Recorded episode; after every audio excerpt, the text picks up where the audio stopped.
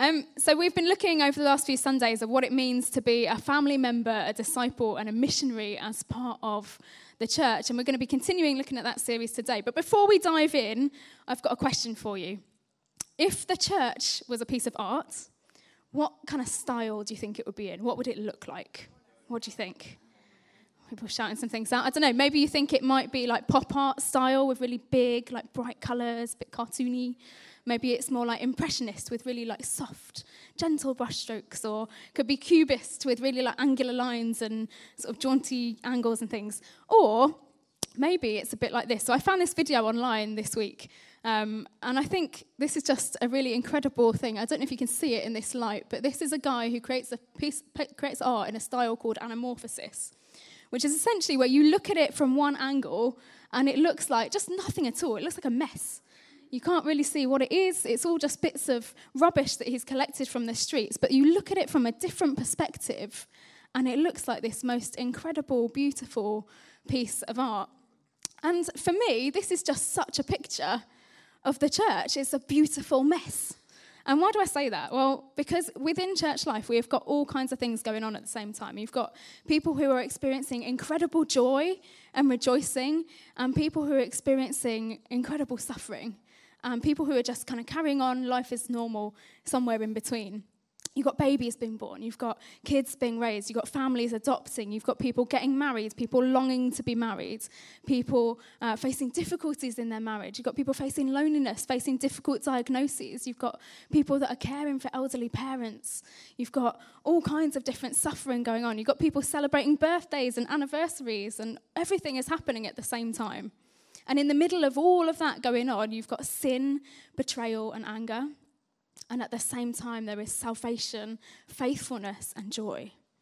And it's incredible because we see glimpses of glory amongst pain, and we see these flashes of incredible, beautiful lights amongst the world's darkness. And in the middle of all of that, we're called to do life together as a church.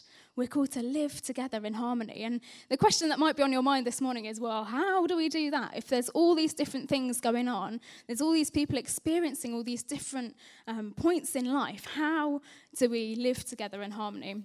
Well, today we're going to have a look together at a passage from Romans that's going to help us to unpack some practical things that we can do to live together in harmony. Now, Romans is a book in the New Testament, and it's actually a letter that was written by Paul to churches, Christian churches in Rome. And those churches were made up of Jewish Christians and Gentile Christians, who were people who were from very, very different backgrounds. And so Paul wrote this letter with a focus on addressing some of the issues that were coming up because of the differences between these people who were part of these churches. So today we're going to look at chapter 12. And the second half of this chapter is really, really practical, and it's all built around this theme of unity. So I want you to bear in mind as we're reading this that this was written to churches in Rome. Rome was and is a city very much like London. You've got people who have got incredible wealth people who've got extreme poverty and nothing at all. And you've got people that are experiencing all those different life situations that I just talked about. And Paul is writing to these Christians, these people who have been reconciled to God and have been reconciled to each other. So let's have a look together. We're going to read from Romans 12, uh, starting at verse 9, if I can open my Bible one handed, which is a technique in itself. There we go. It says, Let love be genuine, abhor what is evil, hold fast to what is good. Love one another with brotherly affection, outdo one another in showing honor. Do not be slothful in zeal, be fervent in spirit, serve the Lord, rejoice in hope, be patient in tribulation, be constant in prayer. Contribute to the needs of the saints and seek to show hospitality. Bless those who persecute you. Bless, do not curse them. Rejoice with those who rejoice. Weep with those who weep. Live in harmony with one another. Do not be haughty, but associate with the lowly. Never be wise in your own sight. Repay no one evil for evil, but give thought to do what is honorable in the sight of all. If possible, so far as it depends on you, live peaceably with all. So, here, what Paul's doing is he's give, giving a series of commands and he's describing the marks of Christian community. This is what we should look like as a body of believers, as a church. And those commands that he gives are really, really easy to read out quickly, much harder for us to live out in reality. And even then, we're, you know, we're not going to get it right all the time. When we try, when we are filled with the Holy Spirit and we are walking in love, we're still going to get things wrong because we're human. We're not perfect. We're all learning and growing in this together, but that shouldn't stop us from stepping out in obedience in these things. There was loads packed up, packed in to what I just read out. We could do an entire series just on that passage. Um, but today we're going to zoom in and we're going to look at two verses in particular. We're going to look at verse 15 and 16, which say, Rejoice with those who rejoice, weep with those who weep, live in harmony with one another. And what we see in this sentence is that Paul has taken these two hugely different scenarios, rejoicing and weeping, and he's put them together in this sentence, basically to summarize the full spectrum of different emotions that we can experience as people. And essentially, saying all of life is included in this command, and that as we do all of life together, as we rejoice and we weep, it leads to us living in harmony. So, we're going to spend this morning unpacking this a bit more and looking at these commands and thinking really practically how can we do this? How can we rejoice with those who rejoice? First of all, rejoicing sounds pretty simple, doesn't it? We think about it, it means that we experience joy and great delight. And when something goes well in our lives, it's just our natural response. We can't help it, we rejoice. Um, and it's, it's a command in lots of different places in the Bible to rejoice, but what that actually looks like from person to person is probably going to look quite different depending on our personality, depending on the situation that we're in. So, for example, when I rejoice about something, generally it looks a bit quieter than when my husband rejoices about something. He would shout it from the rooftops if he could climb up onto our roof, he would be happy to do that, whereas I'm, I'm less that kind of person. Um, so, rejoicing sounds simple rejoicing with those who rejoice, then, surely that just means to feel joy and great gladness with other people who are also feeling joy and gladness. So, why do we struggle to do it then? Because it's not always easy, is it? I want you to think for a second, and you don't have to answer this out loud, but I want you to think about the last time that you heard somebody else's good news. Could be anything. It could be, I don't know, they got, they're moving to a new, bigger house, or they've got a promotion, or they're having a baby, or they're getting married, or whatever it is, some kind of good news, and you heard about it, what was your first thought when you found out? Um, sometimes for me, my first thought, my first response to other people's rejoicing is genuinely that I'm really excited for them and I'm right there with them in that moment. I'm so happy for them, particularly if it's been something that we've been praying for for years and we've kind of been with them on that journey and then God breaks in miraculously and answers prayer. It's just amazing in that moment and I'm just instantly rejoicing with them. But other times, my, um, my first response looks a bit more like a stroppy toddler on the inside, if I'm being honest. It's more like me stamping my feet and saying, that's not fair. Why do they get that? Why don't I get that? When's that going to happen to me? Why can't that happen for me? Um, and pridefully feeling like actually I deserve what they've received more than they do. But toddler tantrums are ridiculous. Whether they're in the middle of a supermarket for everyone to see or they're hidden inside an adult's heart, they're just as ridiculous. And we don't like to admit it, do we? But we are prone to thinking about ourselves. We get jealous, we judge, we compare. But the command to rejoice with those who rejoice and weep with those who weep. And often we end up getting things twisted up and we get it backwards. And we end up being jealous and weeping when somebody else is rejoicing about something because we're thinking about ourselves. And whatever your response was to that person's good news that you were just thinking about, and it could be anything in that moment, but the command to rejoice remains. And it is a command, it's not a suggestion here. This isn't the Bible saying, oh, you know, if you're having a good day, things are going well in your life, then you should totally rejoice with those who are rejoicing. No, this is about us obeying this command, whether we feel like it or not. And commands are there in the Bible always for a reason to protect us and to protect other people. They're for our good. If you think about the Ten Commandments, the world would look at Christians for following those and say, well, you're just boring. And they would point to God who gave them and say, well, you're just an irrelevant killjoy. But they're there for our protection, they're there for our good. Uh, me and Tim got a new microwave the other week, which is highly exciting. Um, and we got it out the packet, we plugged it all in and everything, and then the, the little screen flashed up with this message saying, refer to manufacturer's instructions. Refer to manufacturer's instructions. And we thought, really? I mean, how hard can it be? It's a microwave. We've used one of these before, it'll be fine. So we ignored that. We went on, carried on using it. And then Tim found this bit of like cardboard inside it and decided that actually it'd be a great idea to take that out. Um, and he's like, Yeah, I really think we should take this out. I was like, Are you sure? Fairly sure that needs to stay in? No, he was confident that we were taking it out. So we took it out. It wasn't until I sat down later on and actually read the manufacturer's instructions that we realized this was the one thing that it tells you in several places to not do. And in, ignoring those instructions could have meant that we'd completely destroyed our brand new microwave, which would have been annoying. But disobeying God's commands is infinitely, infinitely more serious than that because it's sinful because we get hurt and other people get hurt as well. And just like the manufacturer of that microwave knew how it was meant to work, God is our creator and He knows how we were made to work. He gives us these commands out of love. So, why then? Why do we disobey this command to rejoice with those who rejoice? I think it's because it costs us. It costs us in a load of different ways. And today we're just going to look at three of those different ways. Number one, it costs us our isolation because we actually have to be living in genuine community with people. You can't just do what you want and use your time how you want. You've got to be selfless. And for some of us, we absolutely love being around people, we really enjoy it. For others of us, we struggle with that and we find it much harder. And, you know, we struggle to get beyond like a surface level in conversation with people. We're a bit fearful, actually, if we're honest, to be known um, and to know other people. But whatever our preference is with that, the command for us is to live in community. It's good for us. And so when these, uh, when these moments happen, we should be rejoicing. We should be um, stepping out in that. Um, and it's, it's meant to feel sacrificial as well to do community with people. If no part of your life doing community feels sacrificial, it's worth taking a step back for a second and asking yourself why that is.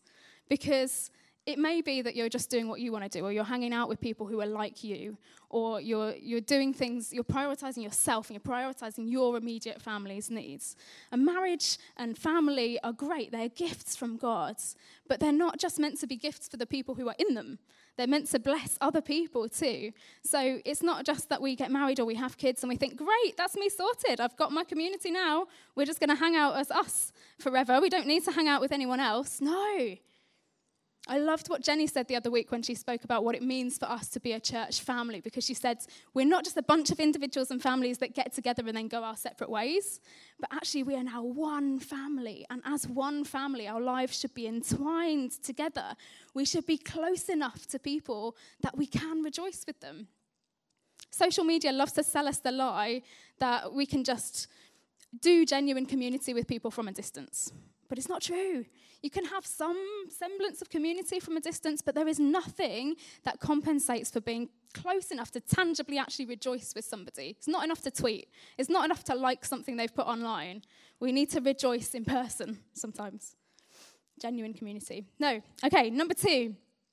Obeying this command confronts our self centeredness. The very focus of this command to rejoice with somebody who's rejoicing is about someone else. It's about lifting our eyes from ourself and focusing on them. And that means also that we need to be walking closely enough with our brothers and sisters in Christ that we're not just like vaguely aware of something that might possibly be going on in their lives, but we're close enough to them that we deeply feel it as well when they're going through something. The moments that I was talking about earlier, where I felt most like instantly overwhelmed with rejoicing when somebody else has had some good news about something, they're the times when I've been walking with that person and I've known the journey that they've gone on and I've seen the months or years sometimes of loss and lack and pain and waiting. And then when those moments of rejoicing come, they're just the sweetest moments because you know what's gone before and you're there with them in that, in that moment. But actually, to do that, to walk with somebody over a long period of time, it takes commitment, it requires energy, and it, it requires the sacrifice that I was talking about earlier. We actually have to not kind of always go with what our preference is. And it's really easy for us to desire to do this well. But it's actually in the small, moment by moment, day by day decisions that we make that determine what the pattern of our lives is going to look like with this. Just the other week, I've been working really long hours all week. I was working over the weekend as well. I was really tired. And I was getting ready to see some people that night. And we were arranging to have an event at our house and host a load of people the next day. I had so much to do. But I was really aware of my friend who was going through a really tough situation. And so I was texting her. And I was like, oh, hey, come over if you want to. And so she came over. And so I put everything that I needed to do to one side for a bit. And we just sat down and chatted. And I listened to her. And she cried. And we prayed together. And it was such a privilege to be there for her in that moment. Um, and I don't share that story to be like, oh, hey, look at me. Aren't I so sacrificial with my time? Because being honest, my first thought when she was like, yeah, I'm coming over, was like, oh, I've got so much to do and now I'm going to have to wait and I'm going to have to go to bed late tonight so that I can fit it all in. But I think those, those moments are so important where we have those small day by day choices to be sacrificial to, um, because they bless other people, but they bless us as well. It was a blessing for me to be able to sit with her in that time as she was just sharing what was going on. So, what would it look like for me? What would it look like for each of us to do more of that, to take more of those opportunities to be selfless in those moments and make space to walk with people consistently over time? Number three, um, obeying this command challenges our faith. Might sound like a weird thing to say. How does somebody else's rejoicing challenge our faith? Well, it can be easy to rejoice with people when there's rejoicing in your own life, particularly if it's directly related to the thing, the, the particular joy that they're experiencing in that moment. So, as an example, I would say it's probably been easier for me to celebrate people getting engaged, getting married since I've been married than it was when I was single and I was desiring marriage myself and it wasn't happening. Um, but in those moments when I heard about an engagement or I was going to another wedding, uh, when I was single, I could still choose to rejoice with that person who was rejoicing. And I could do that even though, you know, I wasn't seeing the specific goodness of God to me in the same area that they were experiencing at that moment because I chose to trust that God is enough and that He's in control. And that is a test of our faith. We either believe that God is good and that He is enough, or we don't. And it's worth saying that our good doesn't always look like us getting what we desire. You know, if our hope is misplaced, if it's in other people, if it's in our desires being fulfilled, if it's in anything other than Jesus, then we're only going to be disappointed. Our hope should be in Jesus alone. He is enough. And choosing to believe that He is enough enables you to rejoice with those who rejoice, whatever it is that you're facing yourself. So, rejoicing with those who rejoice is a command. It's going to look different from person to person. We've all got different backgrounds. We're all going to do it in a slightly different way, but that's okay. We need to learn to rejoice together because it's what we're called to do. And it's not always going to be easy, it's going to cost us in a bunch of different ways. But we are not meant to be like wet blankets when somebody else is rejoicing. We should be increasing their joy by rejoicing with them. So that is rejoicing with those who rejoice. And then the second part of verse 15 commands us to weep with those who weep. And when it comes to weeping, we face the same challenges as rejoicing. We need to be close enough in actual community with people to be able to rejoice, to weep with them. We need to confront our own self centeredness and recognize this is about them, the person in front of me right now who's in pain, not about me. And sometimes, um, actually, weeping with those who weep challenges our faith too, because it raises the same questions Is God good? Is God in control? But it's also got some unique challenges, and we're going to have a think about some of those in a moment. But first of all, it's really important for me to say that because we live in a fallen world, suffering is inevitable. We, all of us will face suffering and pain in our lives at some point.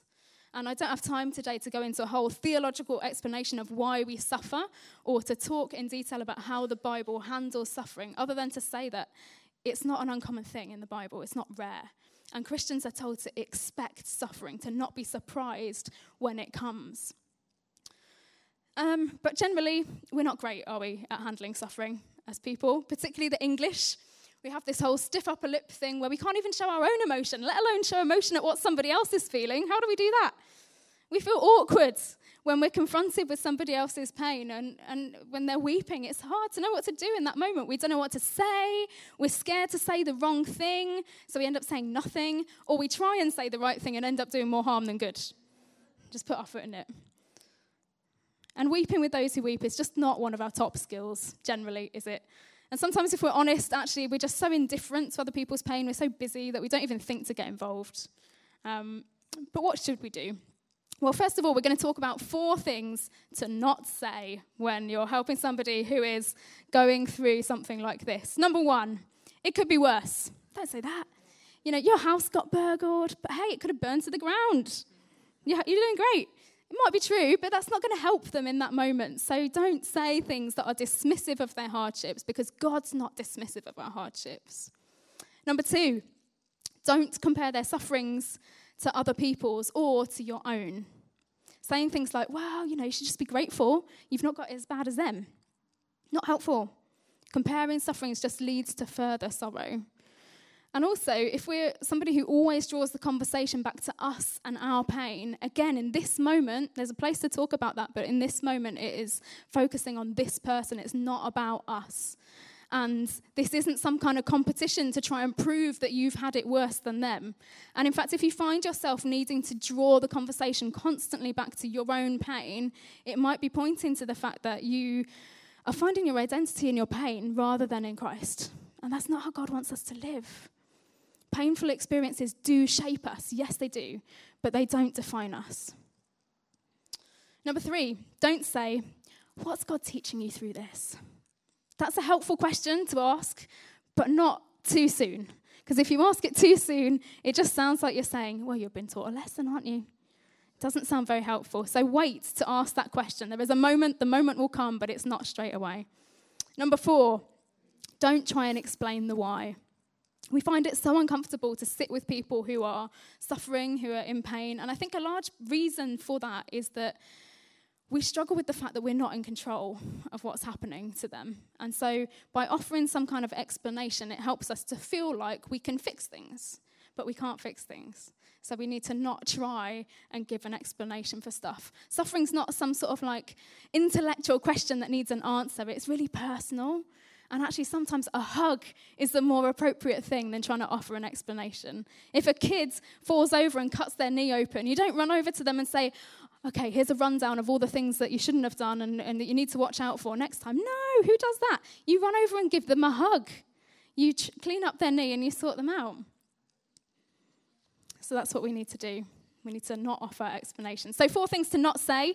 What are four things that we should do then? Number one, we should show empathy. In John chapter 11, we see the story of the death of Lazarus, who was one of Jesus' closest friends. And Jesus, if you know the story, you know that Jesus raises him back to life. And Jesus knew that was going to happen. And yet, when he heard about this news that his friend had died, he still wept. If you have believed the lie that emotions are bad, that we shouldn't cry about things, then you need to know the truth that Jesus wept. The shortest verse in the Bible draws our attention to that fact. And the God who created the universe holds our tears in a bottle, Psalm 56 tells us. In James 5:11 it tells us that we serve a compassionate God, so we should be compassionate too, and we should empathize with people who are weeping. We need to learn to respond to other people's emotion in the right way because it draws us closer together as a family. So show empathy. Number 2, we should listen rather than rushing to speak, maybe with one of those things from earlier that we shouldn't say we need to just listen. And if we're honest, we could all probably be better listeners, couldn't we? The world teaches us that people who are quiet are somehow less than those who are always ready to jump in with something to say. But the Bible says something quite different. If you look at Proverbs, it is full of verses about watching our tongues and watching our words. And if that wasn't enough, God gave us a pretty big clue and He gave us two ears and one mouth. We need to, to do things in that way. In the book of Job, we see uh, a man who has suffered an incredible amount of loss. He's lost his kids, he's lost his health, he's lost his property. And we see in, in that book how his friends respond. And at first, they start out well. They get together, they arrange to actually go and spend time with him, and then they sit with him in silence for seven days and seven nights. And then they listen to him, which is all good so far. And then they start speaking. And that's when it starts going downhill because they say things that aren't helpful, they say things that aren't true. So we need to listen first and not say unhelpful things. Um, at the right moment, it can be helpful actually to ask people, How can I pray for you? Rather than just jumping in with an assumption about what you think they need and praying that for them. Actually ask them, How can I be praying for you? Whether you do it in that moment or not, or you take it away and do it separately, but ask. Number three, serve people. when people are suffering, actually, they're going to have practical needs that you can meet, whether it's making them a meal or sending them some flowers or dropping them a text just to let them know that you're thinking of them. Ask them what it is that they need and then fulfill that for them. Number four, go on a journey with people. People don't just need others who are going to be with them in the first few days. They need people who are going to be consistent, who are going to love them for the long haul, who are going to walk with them in the months and the years ahead, who are going to be faithful and committed, who will take those small moment by moment opportunities that I was talking about earlier to be and love sacrificially. And that's really important. And actually, as we do that, as we love people, as we listen to them, as we serve them, the moment will come when we there is an opportunity that will open us for us to be able to speak into the situation and to, to encourage them, to challenge them, even possibly to lovingly correct them at the right time. And some of those don'ts from earlier actually become appropriate to, to speak about in that moment. So, what's God teaching you? And sharing a Bible verse in the first moment, it's always true, but it may not necessarily be the most helpful thing. So, you just need to find the right time, become a trusted friend, and then those opportunities will open up. But what about if you are the person who's weeping? We've heard throughout this whole series about the importance of being in community with other people and what it looks like to, to do that. And we should feel that we're able to be vulnerable with people, that we're able to be open. Not with everybody, certainly, but we should have some trusted people that we can reach out to when we're facing difficult things. But sometimes we don't, do we? And I think it's because we feel afraid to let the kind of facade of, I've got everything together, crumble. Or we're fearful that it's going to kind of become a one sided friendship with somebody. And, and we feel guilty about that. Or sometimes it's maybe because we, fi- we find our identity in being the one who always serves everybody else's needs. And we couldn't possibly have a need that anybody else would need to fill for us. And all of those at their core are prideful reasons. They are things that are saying, yeah, I'm, I'm, this is me, I'm okay as I am, I don't need anybody else's help. It's, it's wearing a mask, it's not truthful. And actually, admitting our need for help requires humility, it requires vulnerability, and it's risky. It's risky because people could say something wrong or unhelpful, or they could judge us as being spiritually inferior to them, or you know maybe we've been let down by people in the past and we don't feel like we can open up to somebody again, or we've got expectations of somebody that haven't been met in the past. Well, spoiler alert, somebody will let you down again at some point in the future because, as I've said, we are human, we're not perfect, we're going to get this wrong. But if in that moment you are the person who's suffering, you need to be quick to forgive. It's important for us to have grace for each other in these moments and to be quick to forgive and choose to do that. There's been times when I felt frustrated when I've been going through something. Nobody's realized, no one's asked me. And I'm expecting them to know everything that's going on in my life without actually telling them about it.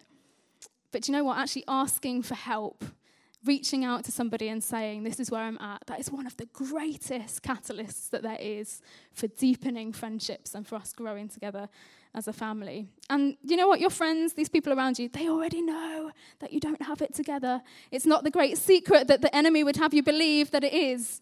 But if you don't share that with people, if you don't open up to them, they won't feel like they can talk to you either. And you'll be stuck in this constant limbo of shallow friendship, niceties, and small talk forevermore, which sounds awful you're going to miss out on the gift of friendship as well that God's got for you. Proverbs 17 17 says, A friend loves at all times, and a brother is born for adversity. Friends have got lots of different purposes, but the key one that Solomon's talking about here is about companionship through hard times. Friends are God's gift to us, and we, can, we don't want to miss out on this incredible gift of friendship that God's got for us. And that doesn't mean that we need to be constantly clingy or expect everyone to come running all the time whenever we ask them. But it may mean for some of us that we need to get a bit better at asking for help. And sometimes that literally means asking and saying something and asking somebody for a practical need or to hang out and you actually open up to them about what's going on in your life. Or maybe it's about asking questions of somebody wiser than you who's been through a life situation before and you want to get some, um, some time with them. I've been so grateful for my friends who have rejoiced and wept with me when those moments have come. But there's been times when I've been honest, I've not allowed them the opportunity to do that because I have allowed fear to get in the way. And I've been fearful of what they'll think, or I fear that it's going to become the gossip, or that I'm going to be judged, whether it's a big thing or a small thing, whatever it is. I, sometimes I struggle to, to open up. And actually, I need to repent of that in those moments and I need to take a bold step to reach out to people and say, This is, this is where I'm at, this is how I'm doing. Um, just recently, I've been struggling a bit with loneliness. And I arranged to meet up with a friend for dinner, and we were sat, even as we're sat there opposite each other at this table having dinner, I was wrestling with should I tell her about this or not? And I was just thinking I could just gloss over it and we could carry on. But if I hadn't have said anything, it would have just perpetuated this sense of isolation. I needed to get over myself basically and just reach out to her and say this is how i'm feeling and not worry about what she would think of me not worry that she would feel like I was accusing her of being a bad friend or anything like that. Just be honest. And so we need to be honest. I think sometimes it can be much easier for us to be honest about our struggles once we've already worked through them or we're feeling like we're in a better place. And again, it's the same reason because we want to present this image of having it together. You know, I was really struggling with this, but now I'm fine. And the command here is to rejoice with those who rejoice and weep with those who weep, not weep with those who wept. It's present tense. And so we need to enable and allow people, invite them into our adversity when it's happening. And that requires us to be humble, it requires us to be vulnerable. It's such an honor for me to get to rejoice and weep with my friends, and I would hate for them to rob me of the opportunity to do that with them. It's likely that your friends feel the same about you, so we can be honest with each other, we can open up. So, we should rejoice with those who rejoice. We should weep with those who weep. Whether we're feeling high, low, somewhere in the middle, we should go through all of it together. And in other words, that means that we should, uh, as it says in verse 16, we should live in harmony with one another. What does that actually mean? Harmony is about different things happening at the same time, forming a pleasing and consistent whole. That's what the definition is. Can some of us weep while others of us are rejoicing? Absolutely, we can but sometimes that is going to take some work. Paul's command in Romans 12 is not unique. He gives us the same command in Philippians 2 too. And actually, somebody read, Chris read it during worship this morning, um, this passage. It says, Complete my joy by being of the same mind, having the same love, being in full accord and of one mind. And again, Paul is talking here about um, community, about living in unity and living in harmony with each other. But as we read on in that bit in Philippians, which I think is coming up behind me, you can see that this mind that we're called to have was also in Christ Jesus. How does this fact then that Jesus has this same mind help us in our pursuit of living in harmony? Because Jesus is our example.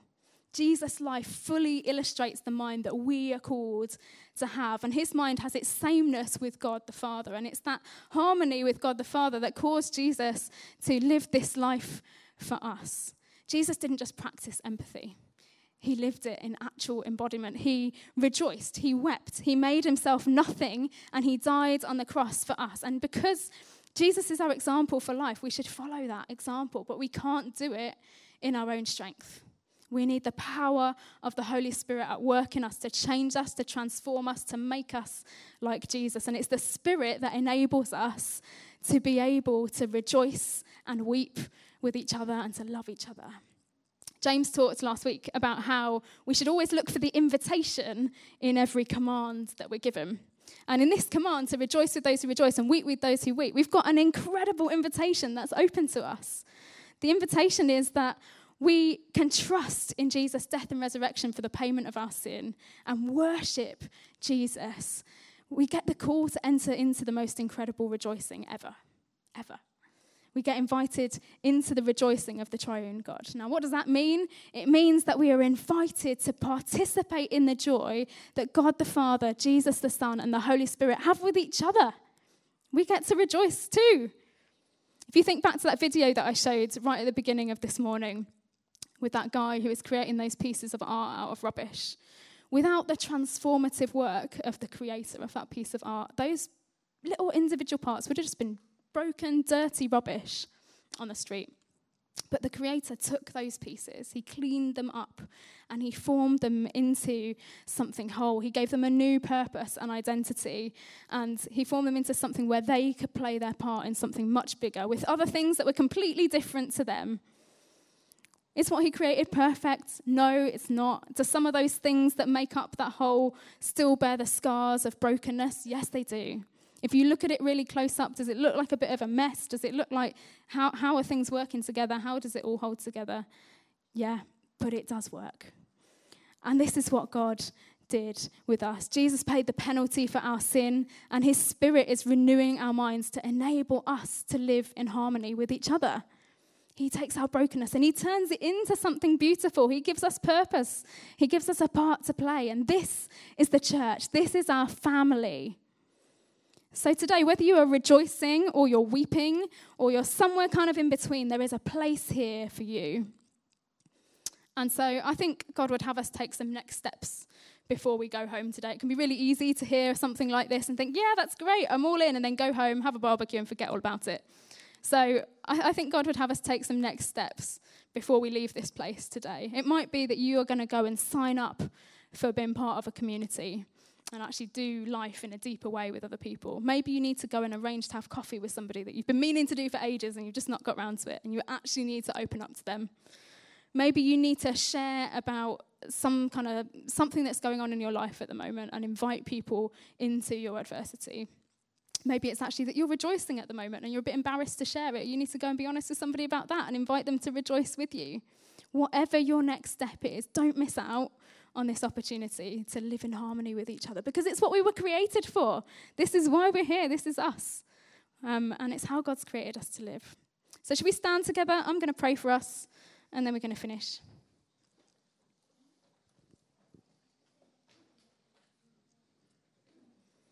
Lord God, I thank you that you have created us to live in community with each other. I thank you that you, the church is your design, that you've placed us in this family, the church. I pray, would you forgive us of those times when we have been prideful and fearful and it's held us back from living in genuine community and being honest with each other. And Holy Spirit, I pray right now, would you help us to humble ourselves? Would you help us to step out in being obedient to this command to rejoice and weep together? Would you not let us kind of be held back by fear of what people will think or anything else? And I pray right now, Spirit, would you come and speak to each of us about the next step that you would have us take before we leave this place today? Whatever it is, you know where we're at. You know what it is that's going on in our lives at this moment, and you know the next step that we need to take. So I pray, would you come and speak to hearts right now in this moment? And would you give us the courage to not just hear you, but to actually be obedient and step out in the thing that you've said to us? In Jesus' name.